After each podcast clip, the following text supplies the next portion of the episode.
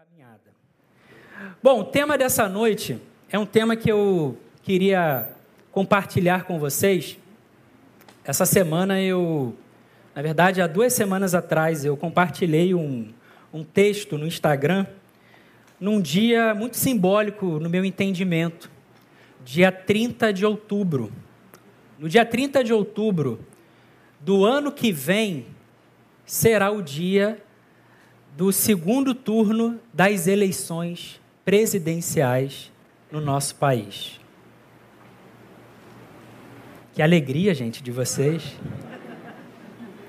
Naquele dia, 30 de outubro desse ano, eu lembrei que daqui a um ano nós estaremos no dia 30 de outubro, se o Senhor não voltar para nos buscar, nós estaremos no fatídico dia do segundo turno de eleições presidenciais no nosso país. E daqui até lá, nós temos uma jornada, nós temos um caminho a prosseguir. E eu queria nessa noite, de antemão, ser canal de Deus para a sua vida, para que você já comece, se você ainda não começou, a preparar o seu coração a guardar o seu coração.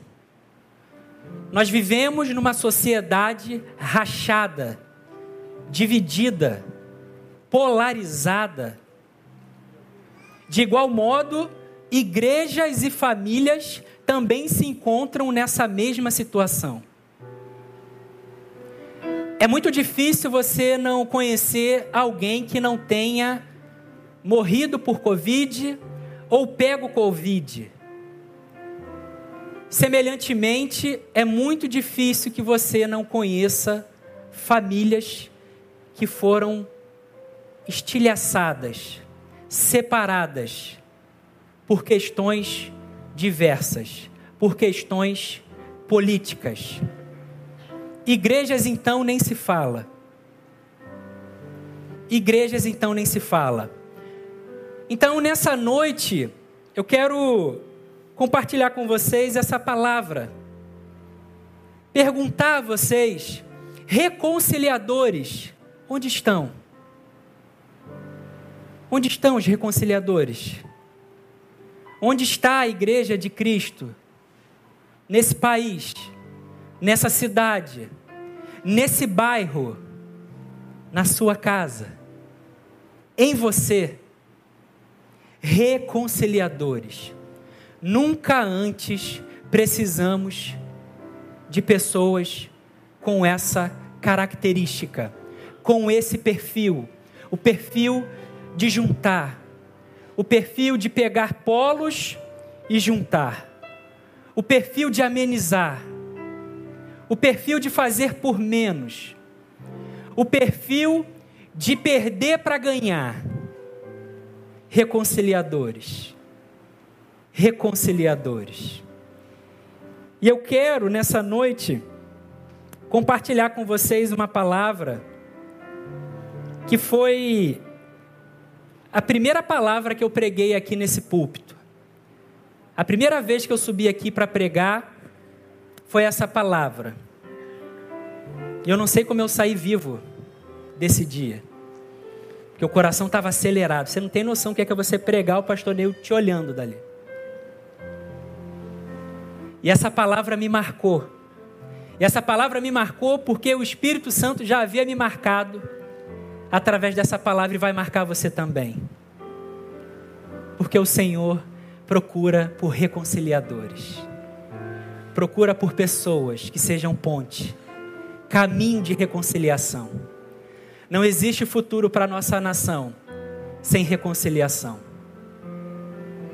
Não tem como. Não tem como. E eu quero ler com vocês a carta do apóstolo Paulo a Filemon. Alguns diriam um pequeno bilhete, um pequenino bilhete que o apóstolo Paulo escreve a Filemon. E eu sempre fico me perguntando, Romão, gente, como é que esse bilhete foi preservado? Uma carta de um para o outro que cuidado do Espírito Santo em preservar esse bilhete, essa carta, a carta de um amigo a outro amigo. É interessante que aqui você vê Paulo escrevendo para Filemão, escrevendo para o seu amigo. E amigos você sabem, você sabe, amigo faz o quê? Pedidos difíceis. Quem faz pedido fácil é colega. Amigo não, amigo pega, pede dinheiro emprestado. Amigo pede para você ajudar na mudança. Pedidos difíceis. Nós vamos ler aqui o apóstolo Paulo fazendo um pedido difícil a um amigo. E eu quero ler com você. Diz assim: eu, Paulo, prisioneiro de Cristo Jesus, escrevo esta carta junto com o nosso irmão Timóteo, a Filemon, nosso amado colaborador, a irmã Áfia, a Arquipo, nosso companheiro na luta, e a igreja que se reúne em sua casa. Que Deus, nosso Pai, o Senhor Jesus Cristo, lhes dê graça e paz.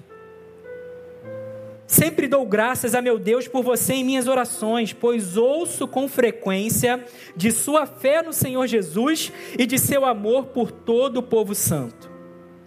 Oro para que você ponha em prática a comunhão que vem da fé, à medida que entender e experimentar todas as coisas boas que temos em Cristo.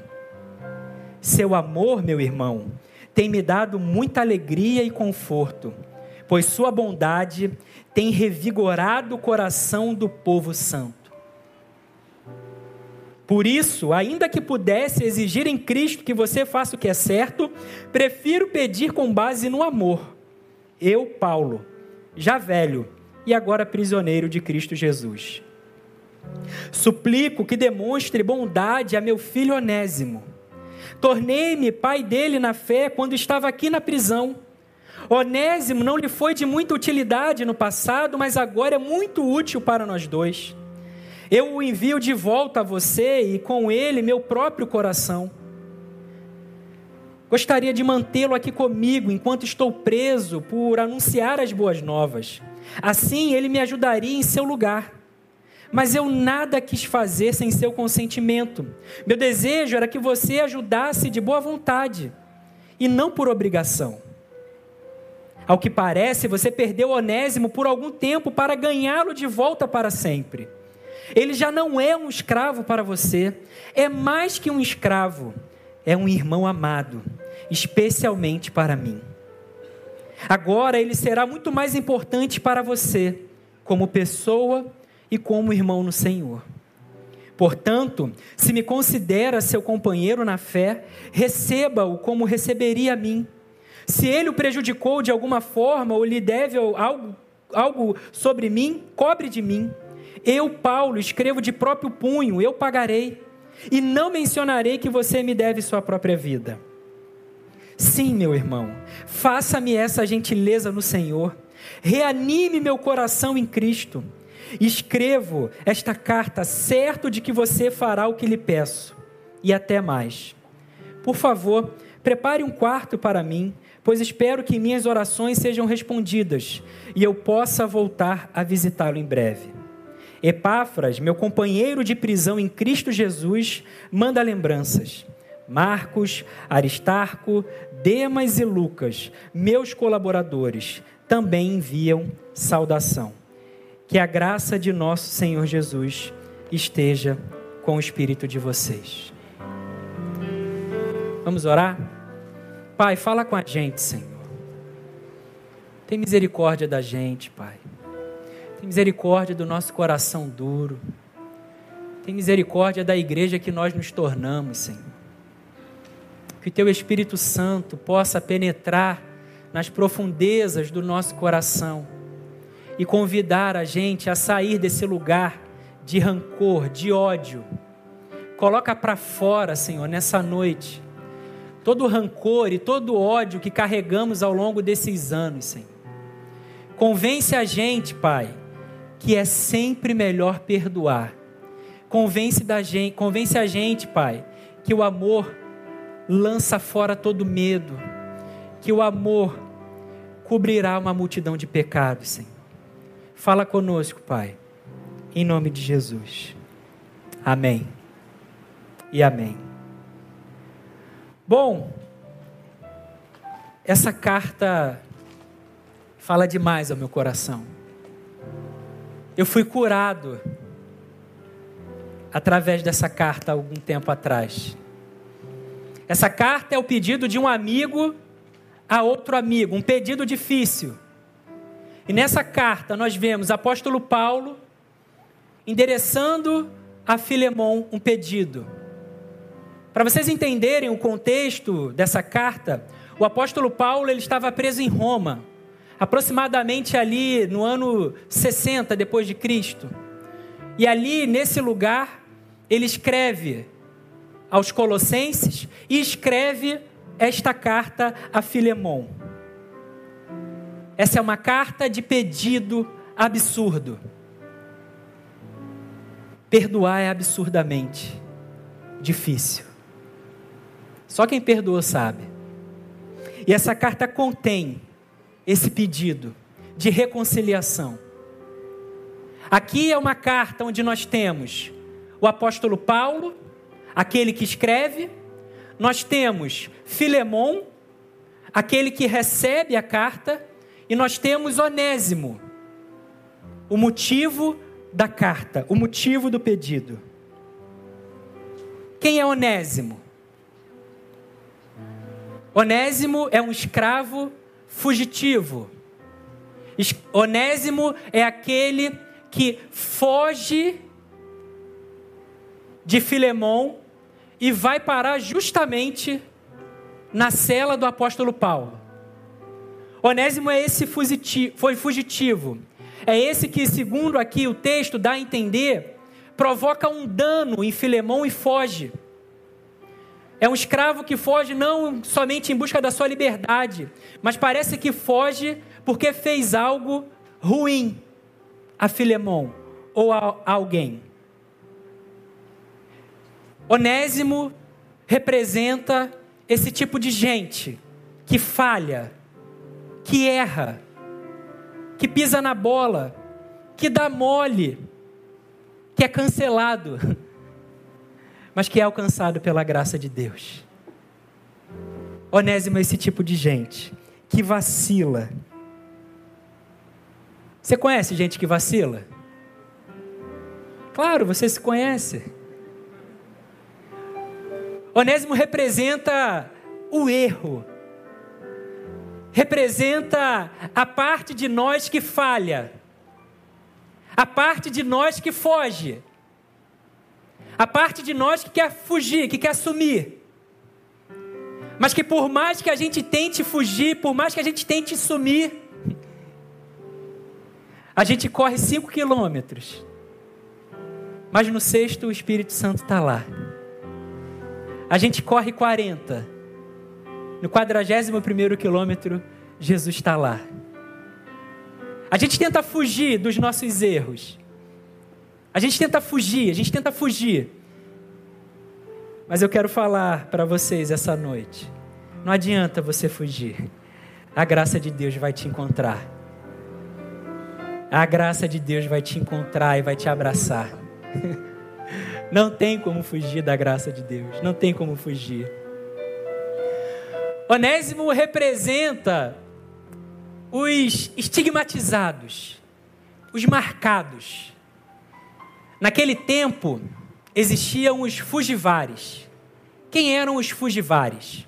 Os fugivares eram aqueles que tinham como objetivo capturar os escravos fugitivos. Então existia os fugivares que iam na direção daqueles que fugiam. E quando esses fugivares capturavam um escravo fugitivo, eles pegavam esse escravo, amarravam esse escravo, devolviam esse escravo para o seu dono e eles marcavam na testa ou no braço ou em algum lugar do corpo desse escravo um, uma letra chamada F, de fugitivos. Daí vem a palavra estigma. Poxa, eu, tô, eu fiquei estigmatizado por isso. Eu fiquei estigmatizado por aquilo. Parece que a igreja de Jesus no Brasil se tornou uma fábrica de fugivares, de crentes caçando pessoas fugitivas que erraram para marcar, para apontar, para cancelar, para pisar. Crentes fugivares.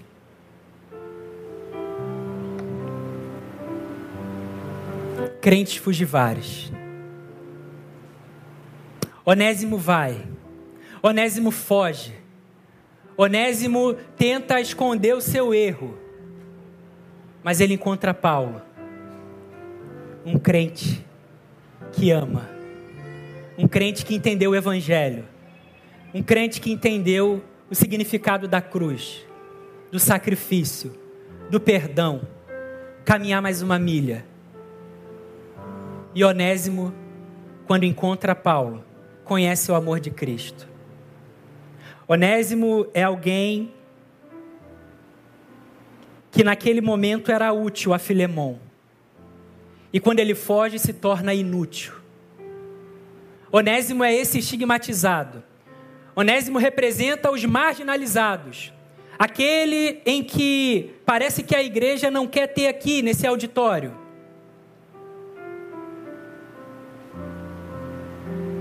A igreja de Cristo é o lugar para pessoas como Onésimo.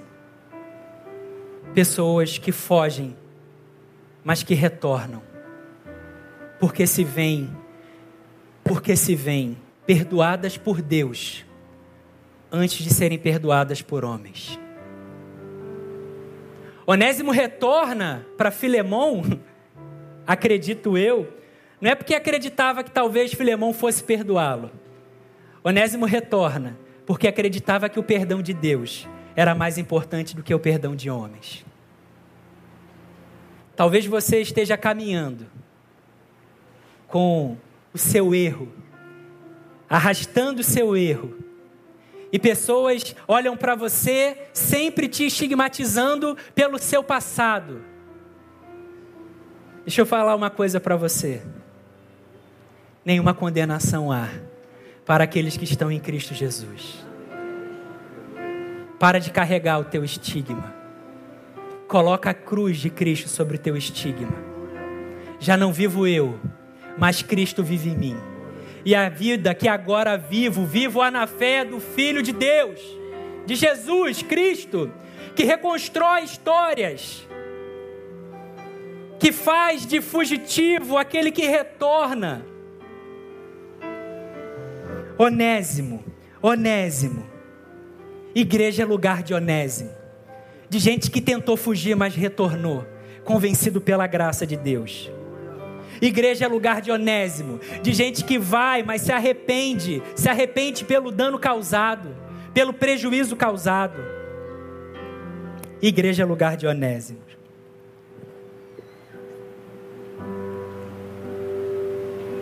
Eu e você já fomos onésimos um dia. Quem nunca foi onésimo um dia? Quem não está sendo onésimo nesse dia? Eu tenho uma boa notícia para te dar. A igreja possui um cabeça. E o cabeça da igreja é Cristo e o cabeça da igreja ama amar. Às vezes parece que a igreja dele nem, nem gosta, mas ele garante: Vinde a mim, todos os que estáis cansado e sobrecarregado, e estigmatizado, e marcado, e encontrarei descanso. Onde estão os teus acusadores? eu também não te condeno. Vai, volta e não peques mais. Igreja é lugar de Onésimo. Bom, Onésimo é o primeiro que aparece nessa história, mas nós temos um segundo. segundo é Filemão. Filemão é aquele que recebe o pedido difícil. Eu fico imaginando, Romão, Filemão recebe, lendo a carta de Paulo. Aí eu fico imaginando Filemão terminando de ler a carta falando assim: Paulo, você não você não está entendendo o que você está me pedindo. Paulo, olha o que você está me pedindo. Você está pedindo para eu perdoar Onésimo, esse escravo fugitivo. É isso mesmo? Eu fico imaginando Filemão recebendo essa carta, lendo. Quem é Filemão?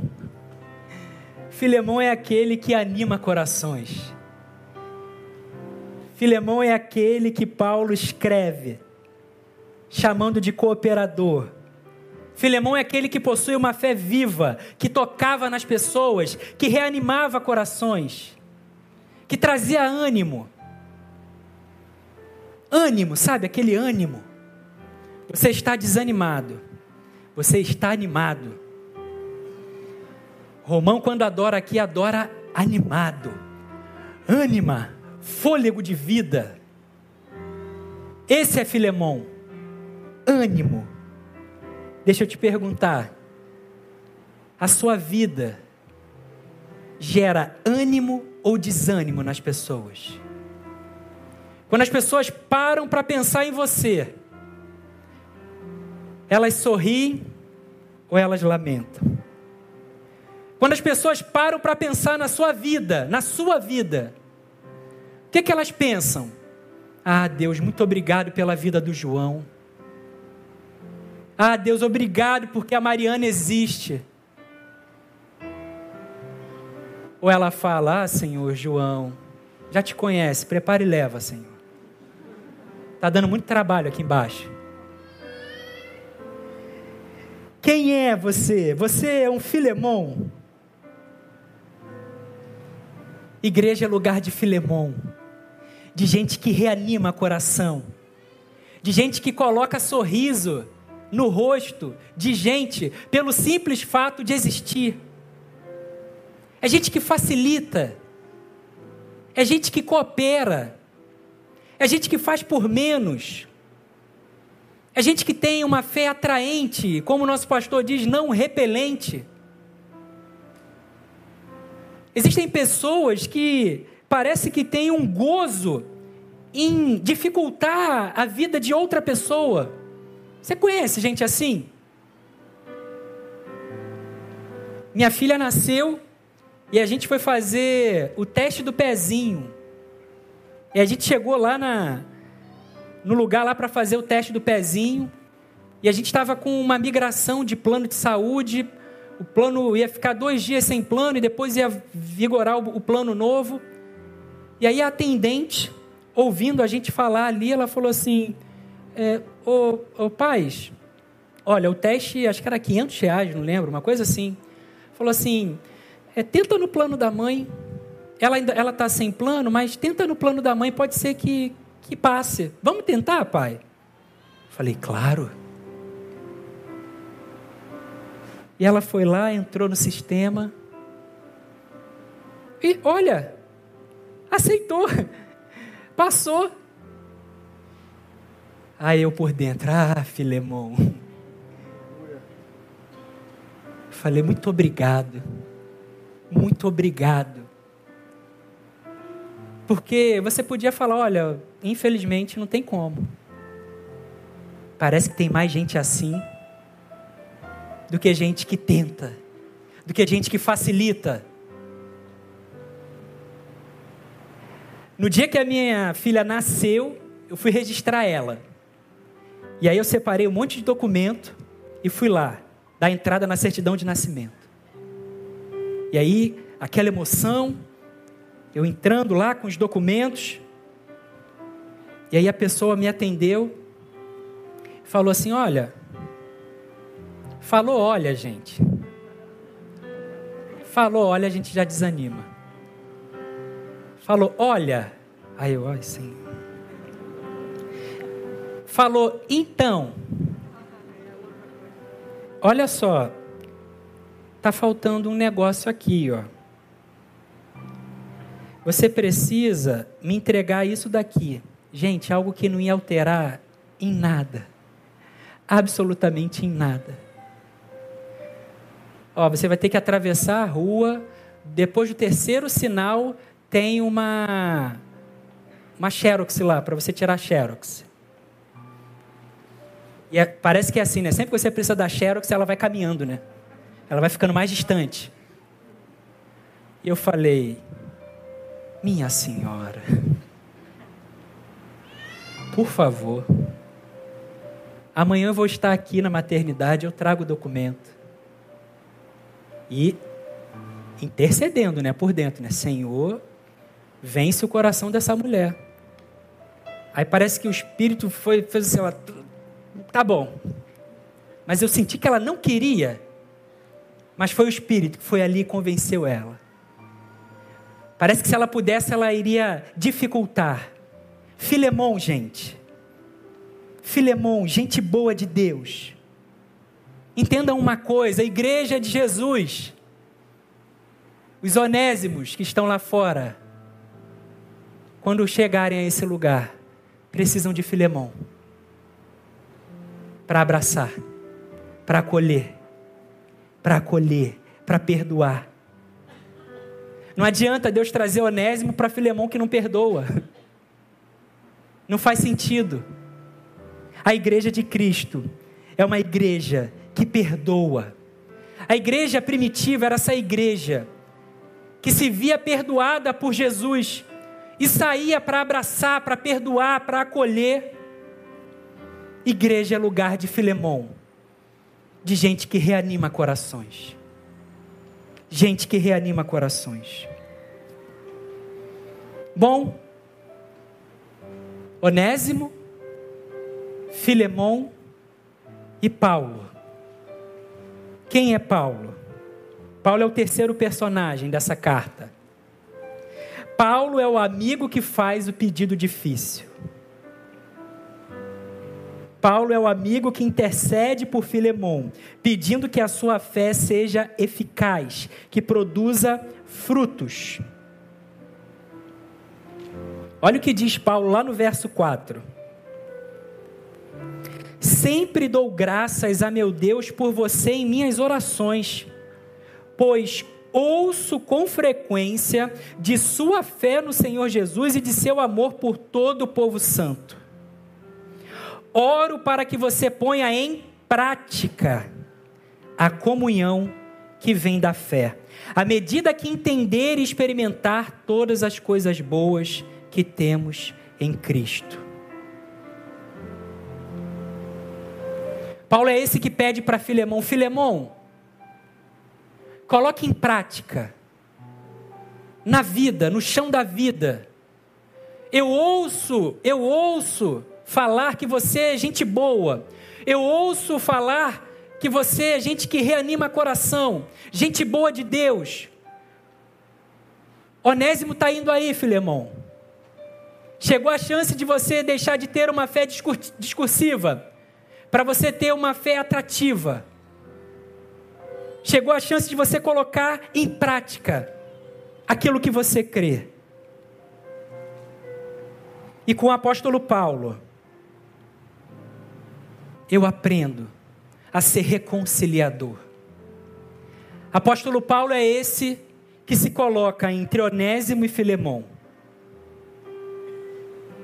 O apóstolo Paulo é esse que se coloca entre a esquerda e a direita. entre os de cá e os de lá. Reconciliador. Reconciliadores.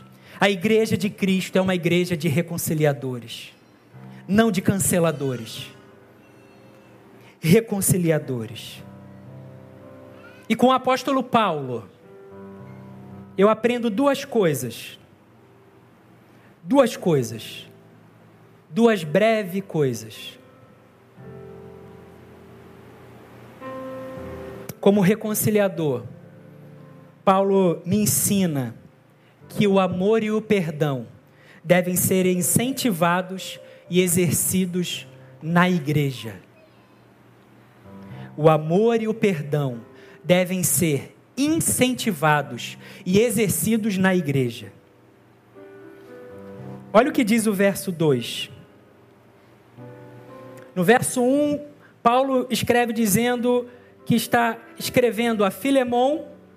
Aí no verso 2 ele diz: Olha, eu estou escrevendo a Filemon, a irmã Áfia, a Arquipo, nosso companheiro de lutas, e a igreja que se reúne em sua casa. Filemão, essa aqui não é uma carta para você guardar no seu bolso. Essa carta é para a igreja que se reúne em sua casa. Essa carta é um incentivo a que todos pratiquem o amor e o perdão, Filemão. Eu estou escrevendo para você, Filemão, mas não é para você guardar isso, é para você compartilhar isso. Paulo queria que Onésimo fosse acolhido não somente por Filemão, mas pela igreja que se reunia na sua casa. Porque para Paulo, igreja é o lugar da manifestação do perdão e do amor de Deus. Onésimo era aquele que saía como um fugitivo, como um ladrão, mas retornava como um homem perdoado.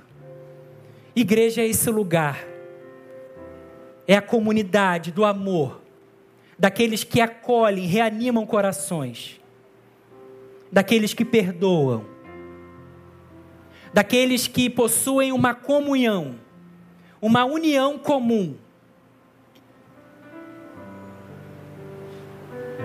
Você está em Betânia, nesta igreja local, por quê?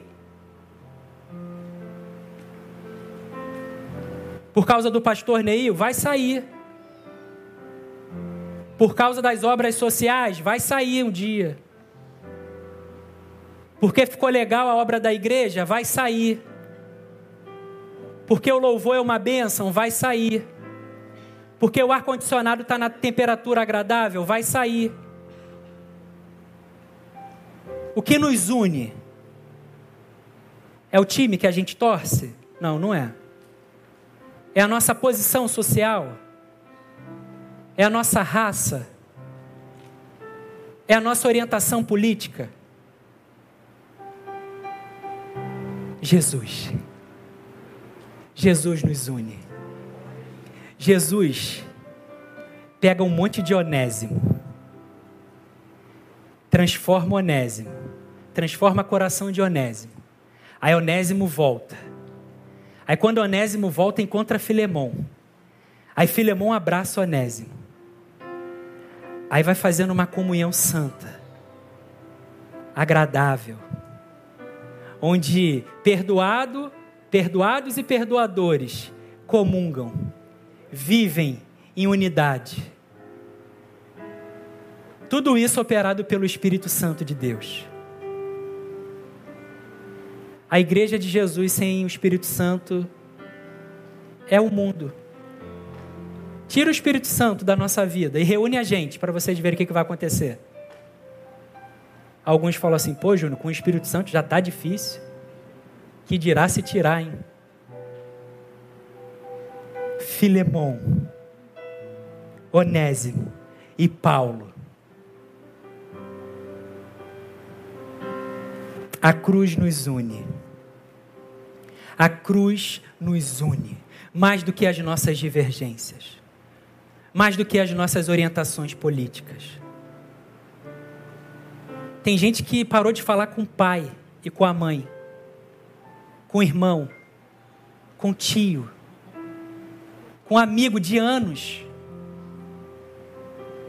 Vocês estão entendendo o que vocês estão fazendo? Como assim, gente? Que amor é esse que vocês dizem ter? Que Cristo é esse que vocês dizem seguir?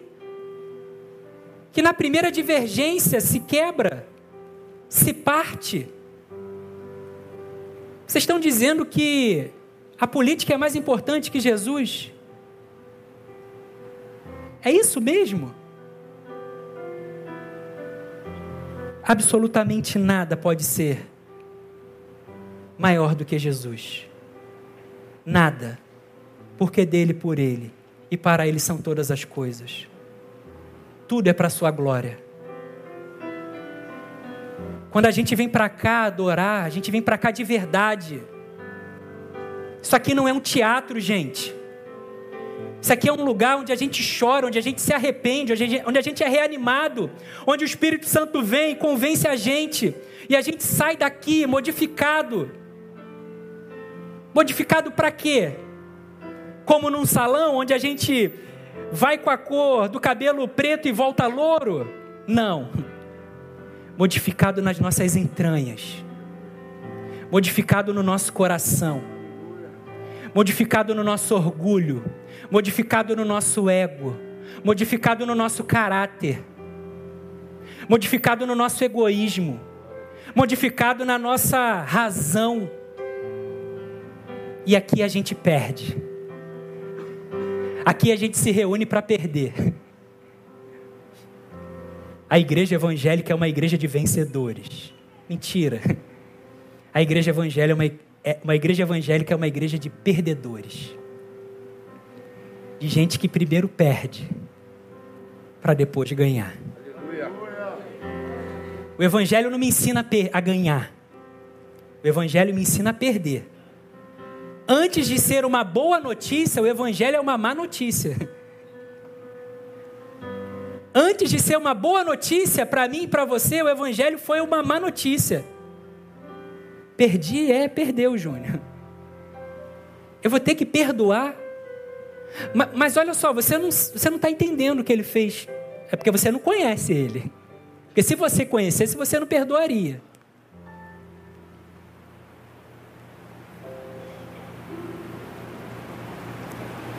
Reconciliadores.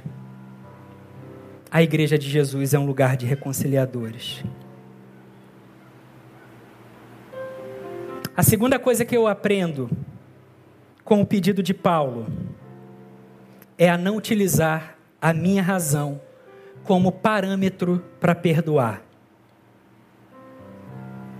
A nossa razão trabalha com causa e efeito.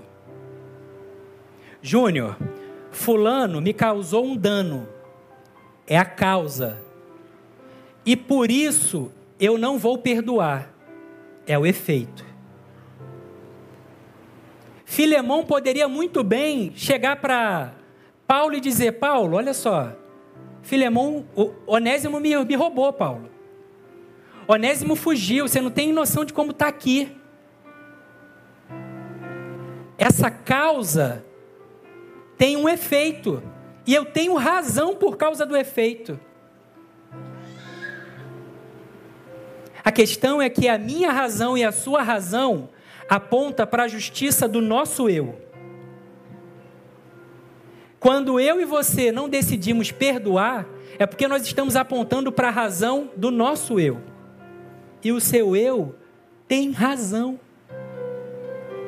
É isso aí, você tem razão. Tem uma figurinha que eu gosto muito, está coberto de razão. É um cara que está deitado assim com uma coberta, escrito razão. A questão é que toda vez que a gente apresenta a nossa razão para Deus, para não perdoar, Deus apresenta a razão dele. Por que, que a gente foi perdoado? Deixa eu contar uma coisa para vocês. A nossa razão nunca vai ser maior do que a razão de Deus. Jesus é a razão. Não tenta disputar, você vai perder sempre. Sempre, sempre, sempre. Olha que coisa linda. Abre a sua Bíblia em Romanos, capítulo 3. Verso 23. Oh Deus, vai quebrando corrente nessa noite, Pai. Olha o que diz Romanos 23, capítulo 3, verso 23.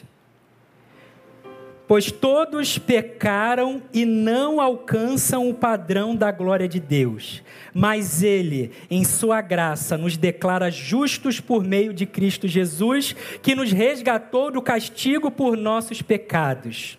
Deus apresentou Jesus como sacrifício pelo pecado, com o sangue que ele derramou, mostrando assim sua justiça em favor dos que creem.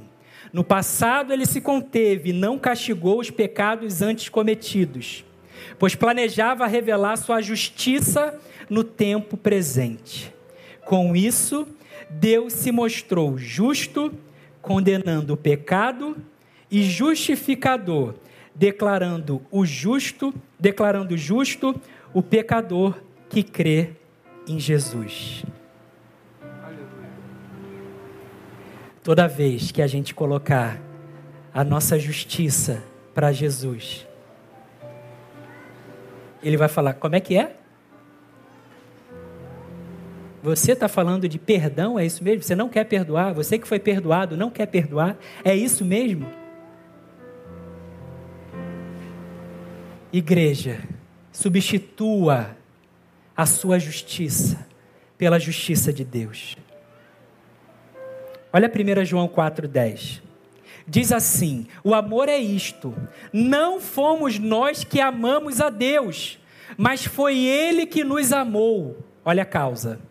E mandou o seu Filho para que por meio dele os nossos pecados fossem perdoados. Efeito. Porque Ele amou, causa. Fomos perdoados. Efeito Perdoar é substituir a sua justiça pela justiça de Deus. Toda pessoa que perdoa é uma pessoa de boa memória. Todo mundo que perdoa tem boa memória. Por que, Júnior, tem boa memória? Porque não se esquece do seu passado porque não se esquece que já foi onésimo também. O que Paulo está dizendo para Filemão é: Filemão, se você olhar para Cristo, você não vai se ver diferente de Onésimo. Você está aí achando que você é melhor do que Onésimo? Se você olhar para Cristo, você não vai se ver melhor do que ele, Filemão. Hoje foi ele que vacilou. Amanhã pode ser você, Filemão. Por isso, perdoa. Perdoa. Repita comigo. Graça é o amor que paga um preço.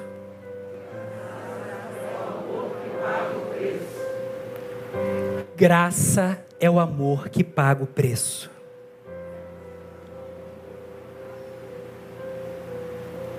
Preço já foi pago.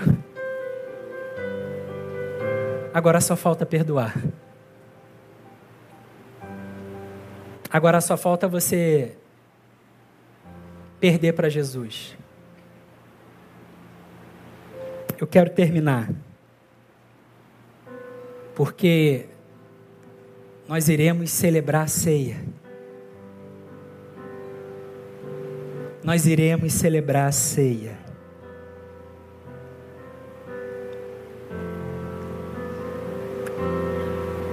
E lendo essa carta, eu vejo Jesus desafiando Paulo, Onésimo e Filemão. Quando eu leio essa carta, eu vejo o amor desafiando a vida desses três homens. Paulo é desafiado a não ficar com, com, com Onésimo. Paulo é desafiado a se desapegar de Onésimo. Paulo é desafiado a, a, dizer: Onésimo, vai. Eu queria muito que você ficasse aqui, Onésimo. Eu queria muito, você é muito útil para mim aqui. Mas eu te amo, vai. O amor desafia Onésimo a retornar. Onésimo é desafiado a voltar e pedir desculpa para Filemão. E Filemão é desafiado a perdoar Onésimo pelo prejuízo que esse lhe causou. Essa é uma noite de desafio também. Lembra que essa carta é um pedido de amigo? Paulo pedindo a Filemão. Tem uma passagem na Bíblia que Jesus diz assim: Já não vos chamamos mais de. Mais de. Mais de. Mais de.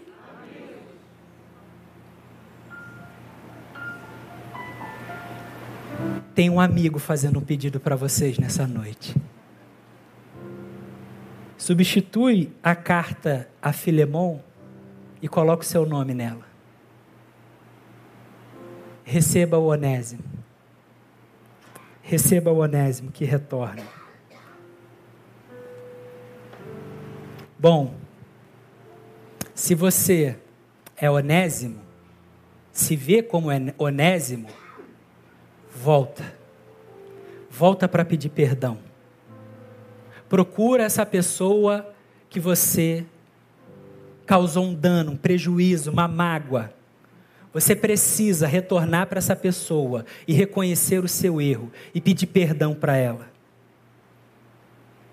Se você é alguém como Filemon e foi traído, foi ofendido, você precisa perdoar o Onésimo que fez isso com você. Precisa perdoar. Cuidado.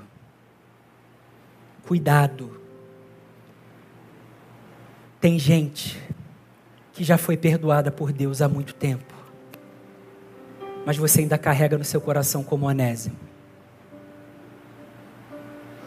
Tem gente que já se vê perdoada por Deus, mas você ainda carrega essa pessoa, escravizando ela no seu coração. Libera essa pessoa.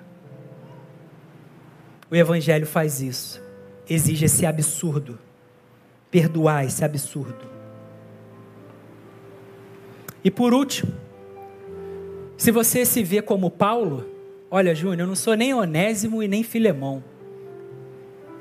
Eu estou no meio de um salseiro lá em casa. No, no, no carioquês, aconteceu um caô. Aconteceu uma briga, Júnior. Aconteceu uma ruptura. Aconteceu uma desavença. Aconteceu desaforo, xingamento, socos e pontapés. E você está falando aí, eu estou me vendo como Paulo. É isso aí. Chama Onésimo e Filemão. Chama os dois. Seja ponte. Seja reconciliador. Seja canal por onde Deus passa para reconciliar essas pessoas. E não precisa ir muito longe, não. Na sua família tem gente o que eu acho mais lindo dessa história é que Paulo leva Filemão a Cristo. Depois Paulo leva Onésimo a Cristo. Mas o que eu acho maravilhoso é que Paulo leva um ao outro. Paulo apresenta Jesus a Filemão, Paulo apresenta Onésimo. Apresenta Jesus a Onésimo e Paulo faz com que um ao outro se reconcilie e caminhem em amor. Na ceia do Senhor, tem lugar para Onésimo que se arrepende. Na ceia do Senhor, tem lugar para Filemão que perdoa Onésimo. E na ceia do Senhor, tem lugar para Paulo, que atua como agente de reconciliação.